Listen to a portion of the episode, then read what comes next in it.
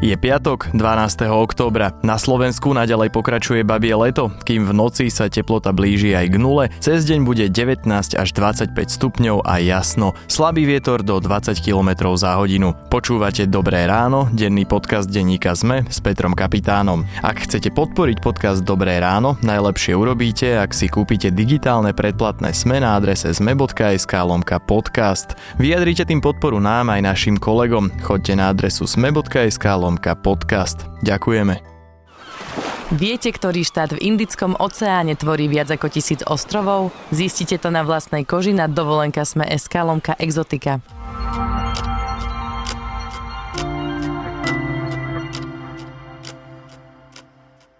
Krátky prehľad správ.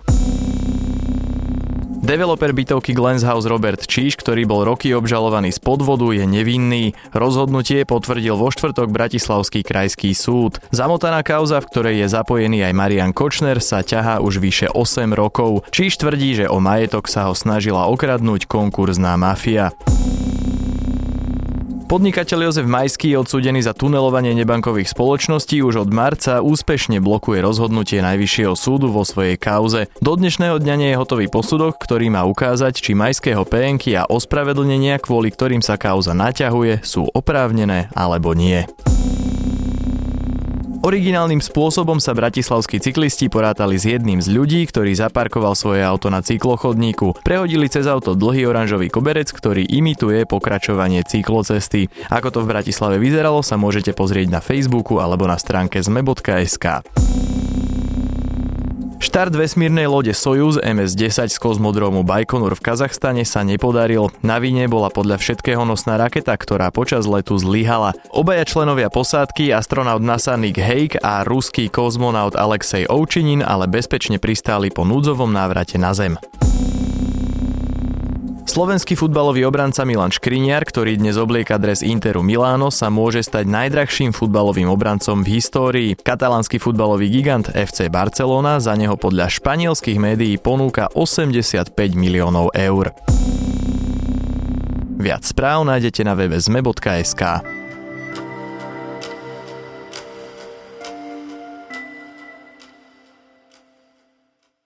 národný vlakový dopravca, národný letecký dopravca, národný lodný dopravca, ale aj národný program rozvoja výchovy a vzdelávania alebo čestná stráž v parlamente ako národný oltár. To sú len niektoré z nápadov, ktoré sa viac či menej podarilo presadiť predsedovi parlamentu a šéfovi Slovenskej národnej strany Andrejovi Dankovi, kým železničná spoločnosť Slovensko už prívlastok národný ako národný vlakový prepravca získala, ostatní dopravcovia zatiaľ na svoj vznik čakajú. V akom je to štádiu dnes, budeme zisťovať s redaktorom ekonomického oddelenia Marekom Poradským.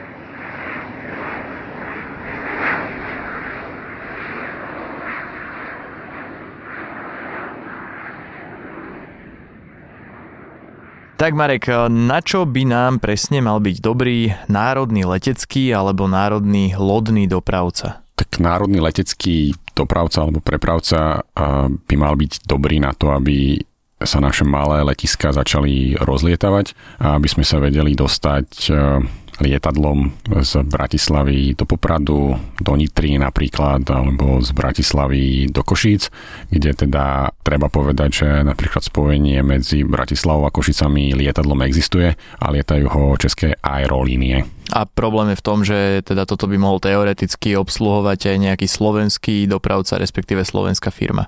Mohla by to obsluhovať nejaká slovenská firma, napríklad štátna slovenská firma, ktorú by teda zriadili, alebo teda štát by si kúpil nejaké lietadlá, aby to letecké spojenie bolo častejšie ako je dnes. Lebo dnes je to spojenie zriedkavé a väčšinou sa využíva ako spojenie medzi Košicami a Prahou.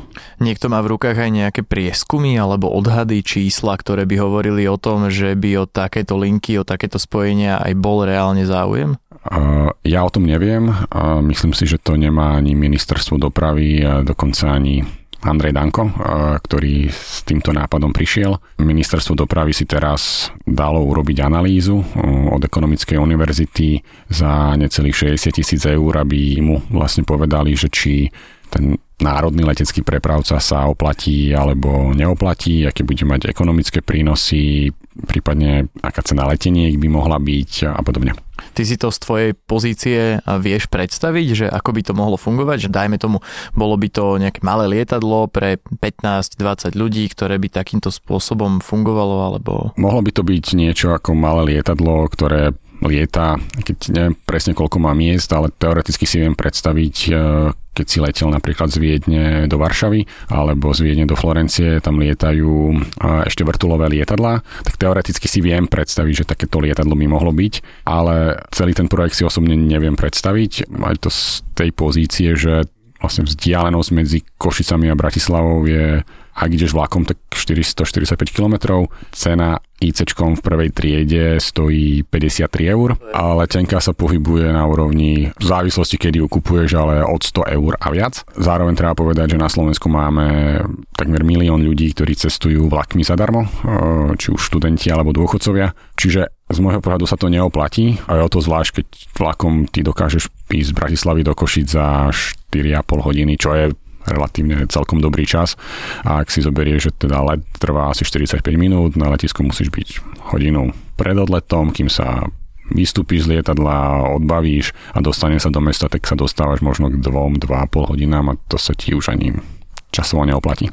Čo národný lodný dopravca, to by asi neslúžilo úplne na, na nejakú prepravu ľudí, lebo to by nemalo naozaj asi ani ekonomický, ani nejaký časový zmysel. Tam neviem, ako si to oni predstavujú, priznám sa. E, tiež sa tam robí analýza vlastne spolu s národným leteckým prepravcom. Čo som zachytil, tak Andrej Danko hovoril, že by teda sa mohli spojiť e, teda loďou buď Dunaj alebo Váh, ale nič bližšie k tomu nepovedal, takže neviem bližšie povedať, že ako by to reálne mohlo fungovať, ale ak sa bavíme o národných leteckých prepravcoch, tak skôr by to mohlo voziť ľudí alebo malo voziť ľudí ako nejaký e, náklad, kdežto keď vlastne náklad alebo tovar vozia ťažké nákladné lode a tie lode sú iné, ktoré prevážajú náklad a ktoré prevážajú teda ľudí.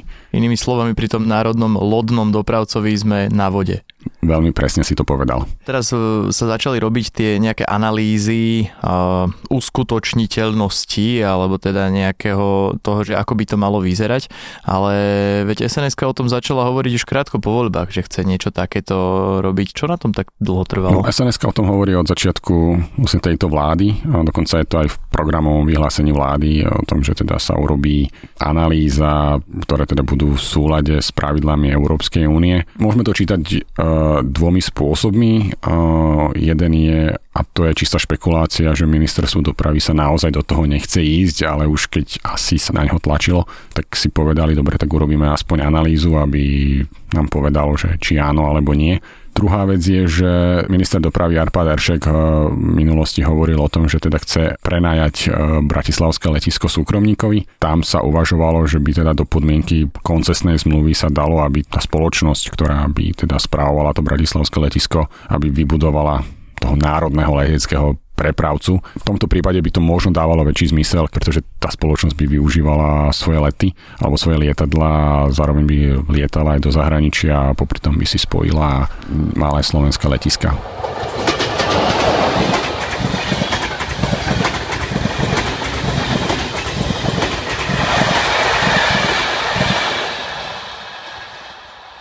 Za tie uplynulé 2,5 roka, čo funguje vláda, hoci už teraz zrekonštruovaná, vznikol zatiaľ národný vlakový prepravca, respektíve dostal do svojho názvu slovo národný. Niečo sa zmenilo oproti tomu času, keď to slovo národný tam nebolo? Uh, nič.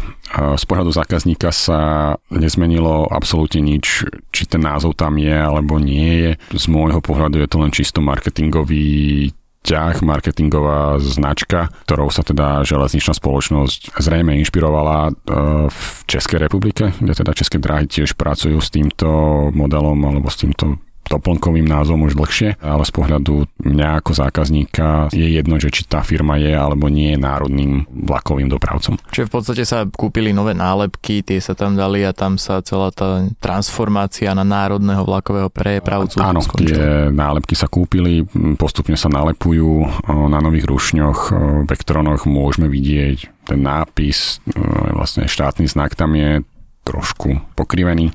Kto vie, čo heraldická komisia na to? Áno, doplním, že z pohľadu nejakého zákazníka je jedno, že či tá firma má alebo nemá ten názov Tým pádom je asi otázka na to, že ako sa darí národnému vlakovému prepravcovi zbytočná, pretože keď sa nič nezmenilo vlastne pre tú firmu, tak...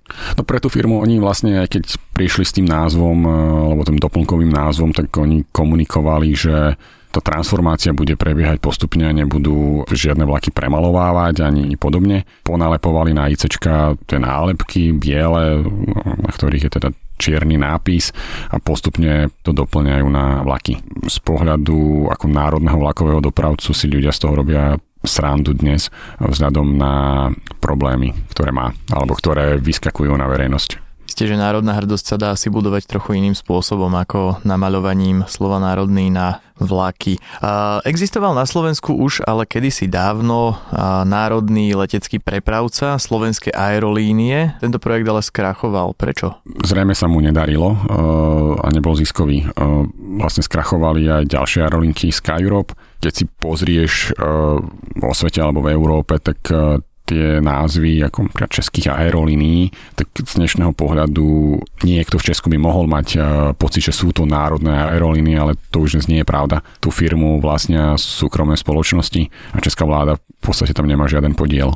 Čo môže nútiť alebo čo môže vlastne presviečať ľudí, ktorí sa snažia o nejakú rekonštrukciu národného leteckého prepravcu, myslieť si to, že už zrazu teraz ten koncept bude fungovať. Keď sme to tu raz skúsili, skrachovalo to, nedarilo sa mu a zmenila sa nejako teraz situácia, máme, dajme tomu, kúpy schopnejšie obyvateľstvo alebo niečo, čo by reálne mohlo ovplyvniť vlastne ekonomickú výhodnosť takéhoto projektu? Teraz trošku psychologicky a politicky. A keďže Andrej Danko je šéf Slovenskej národnej strany, tak zrejme si myslí, že zrazu má byť všetko národné a potrebujeme národnú hrdosť nejakým spôsobom budovať aj cez teda národných dopravcov. Ale v princípe ekonomicky to nebude fungovať a nemá dôvod, aby to teraz fungovalo, keď predtým mnohé aerolínie skrachovali, napríklad v roku 2012 to bol maďarský Malev, pretože ľuďom sa neoplatí e, lietať medzi Bratislavou a Košicami, pokiaľ tá cena leteniek nebude niekde na úrovni možno 50-60 eur. A dnes tu máme kopu nízkonákladových spoločností typu Ryanair, Air, ktoré obsadzujú svoje sloty, respektíve obsadzujú letiska a obsadzujú linky. Ryanair nedávno oznámil budovanie dvoch nových základní vo Francúzsku. Ryanair od marca začína lietať z Košic do Londýna. Ryanair je ako doma na bratislavskom letisku, čiže ak by sa podľa mňa oplatilo lietať medzi Bratislavou a Košicami, tak tá linka je už obsadená. České aerónie linku medzi Bratislavou a Košicami, respektíve Košicami a Bratislavou držia preto, lebo lietajú z Košic do Prahy. V Bratislave funguje ako prestup, kdežto teda oni si zvážajú následne ľudí do Prahy. Austrian Airlines uh, lieta Košice Viedeň. Z môjho pohľadu aj to len preto, že teda oni vlastnia 66% na košickom letisku a takýmto spôsobom si môžu svojich teda zákazníkov, pasažierov z Košic priviesť na letisko do Viedne a následne ich rozviesť do celej Európy. Takže ani tomu Austrianu sa v podstate vlastne neoplatí prevádzkovať e, iba linku medzi Viedňou a Košicami, pretože by sa to neuživilo. Ja si myslím, že osobne nedávalo by mu to ekonomický zmysel, keby mal len linku medzi Košicami a Viedňou. Samozrejme, že ja do jeho čísel a do jeho ekonomiky nevidím, ale za mňa to nedáva ekonomický zmysel. Aký by mal byť vo všeobecnosti biznis model týchto slovenských národných prepravcov? Teda na čom by mali zarábať? Alebo to ešte nikto neprezradil? To ešte nikto neprezradil. Niektorí si myslia, alebo Andrej Danko si myslí, že teda sa bude lietať medzi Košicami a teda rozlieta sa slovenské nebo a zároveň bude môcť, on to povedal, myslím, že toto leto, keď naštívil Air Baltic, že by mohli teda hovoriť o tom, že kam by tento letecký prepravca mohol lietať, či už e, Poprad, Moskva alebo možno, že Izrael alebo tak. Ako sa napríklad dal teda linku medzi Popradom a Rigou, ktorej sa darí, ale tiež si myslím, že tá linka by nefungovala, ak by to nedávalo ekonomický zmysel. Čiže vôbec nevieme, ako by to mohlo fungovať a zároveň, aké ceny leteniek by mali byť, to, keď si zoberie, že nová aerolinka Level, ktorá spúšťala pred niekoľkými týždňami lety z Viedne, tak ponúkala uvádzacie ceny leteniek za pár centov, čo je lacnejšie ako samotná mestská hromadná v Bratislave alebo v Košiciach. Čiže ja si to reálne naozaj neviem predstaviť teoreticky nejaký tento nízkonákladový model pre slovenského národného prepravcu neprichádza do úvahy, že nevedela by firma lietať medzi, dajme tomu, Žilinou a Bratislavou, Popradom a Bratislavou za 10 eur? No teoreticky áno, ak by tá linka bola dotovaná, aby sa napríklad štát dohodol s Ryanairom alebo s Vizerom alebo s kýmkoľvek, lebo predstava na začiatku, keď sme sa rozprávali s dnes už bývalým ministrom Romanom Brecelim, že ako by to mohlo fungovať, tak on hovoril, že národným leteckým prepravcom by mohli byť teoretické české aerolínie alebo Ryanair, čiže záležalo by od toho, že či sa oni chcú dohodnúť e, s týmito aerolíniami, či sú ochotní mu poskytnúť nejaké dotácie na tú cenu leteniek a následne, či by on bol ochotný do toho ísť. Takto sa to asi dá, lebo on by mohol zároveň ten prepravca využívať svoje lietadla rôznymi spôsobmi a rôznymi rotáciami, pretože najdôležitejšie je, aby tie lietadla eh, lietali a boli vo vzduchu nie aby stáli v hangároch alebo na ploche. A ešte zhruba v Lani bývalý premiér a dnes poslanec Robert Fico povedal, že by teda štát kúpil nejaké lietadlá, ale ja si neviem predstaviť, odkiaľ by na to vzalo. Ako je to v zahraničí? Tam niekde fungujú takéto koncepty národných prepravcov? Je ich veľmi málo.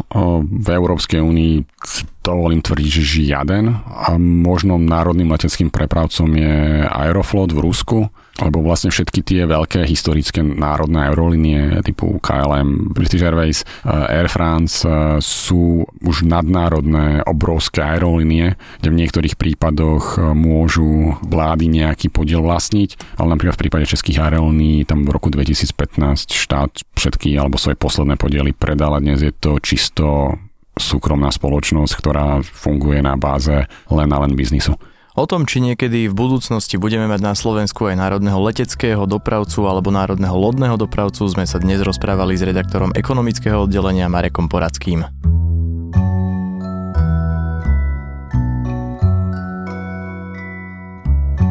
To je na dnes všetko, želáme vám krásny deň. Počúvali ste Dobré ráno, denný podcast denníka ZME s Petrom Kapitánom. Podcast Dobré ráno pre vás každý týždeň pripravujú moderátori Tomáš Prokopčák, Peter Tkačenko a Peter Kapitán a za produkciu David Tvrdoň, Matej Ohrablo a Tomáš Rybár. Dobré ráno nájdete každé ráno na titulke ZME, v dennom newsletteri ZME alebo sa prihláste na bezplatné odoberanie každého dielu vo vašej podcastovej mobilnej aplikácii. Dobré ráno si môžete každé ráno vypočuť vo vysielaní Trnavského rádia, nájdete ho aj na streamovacej službe Spotify alebo vo vašich domácich hlasových asistentoch. Všetky diely nájdete na adrese zme zme.sk lomka Dobré ráno.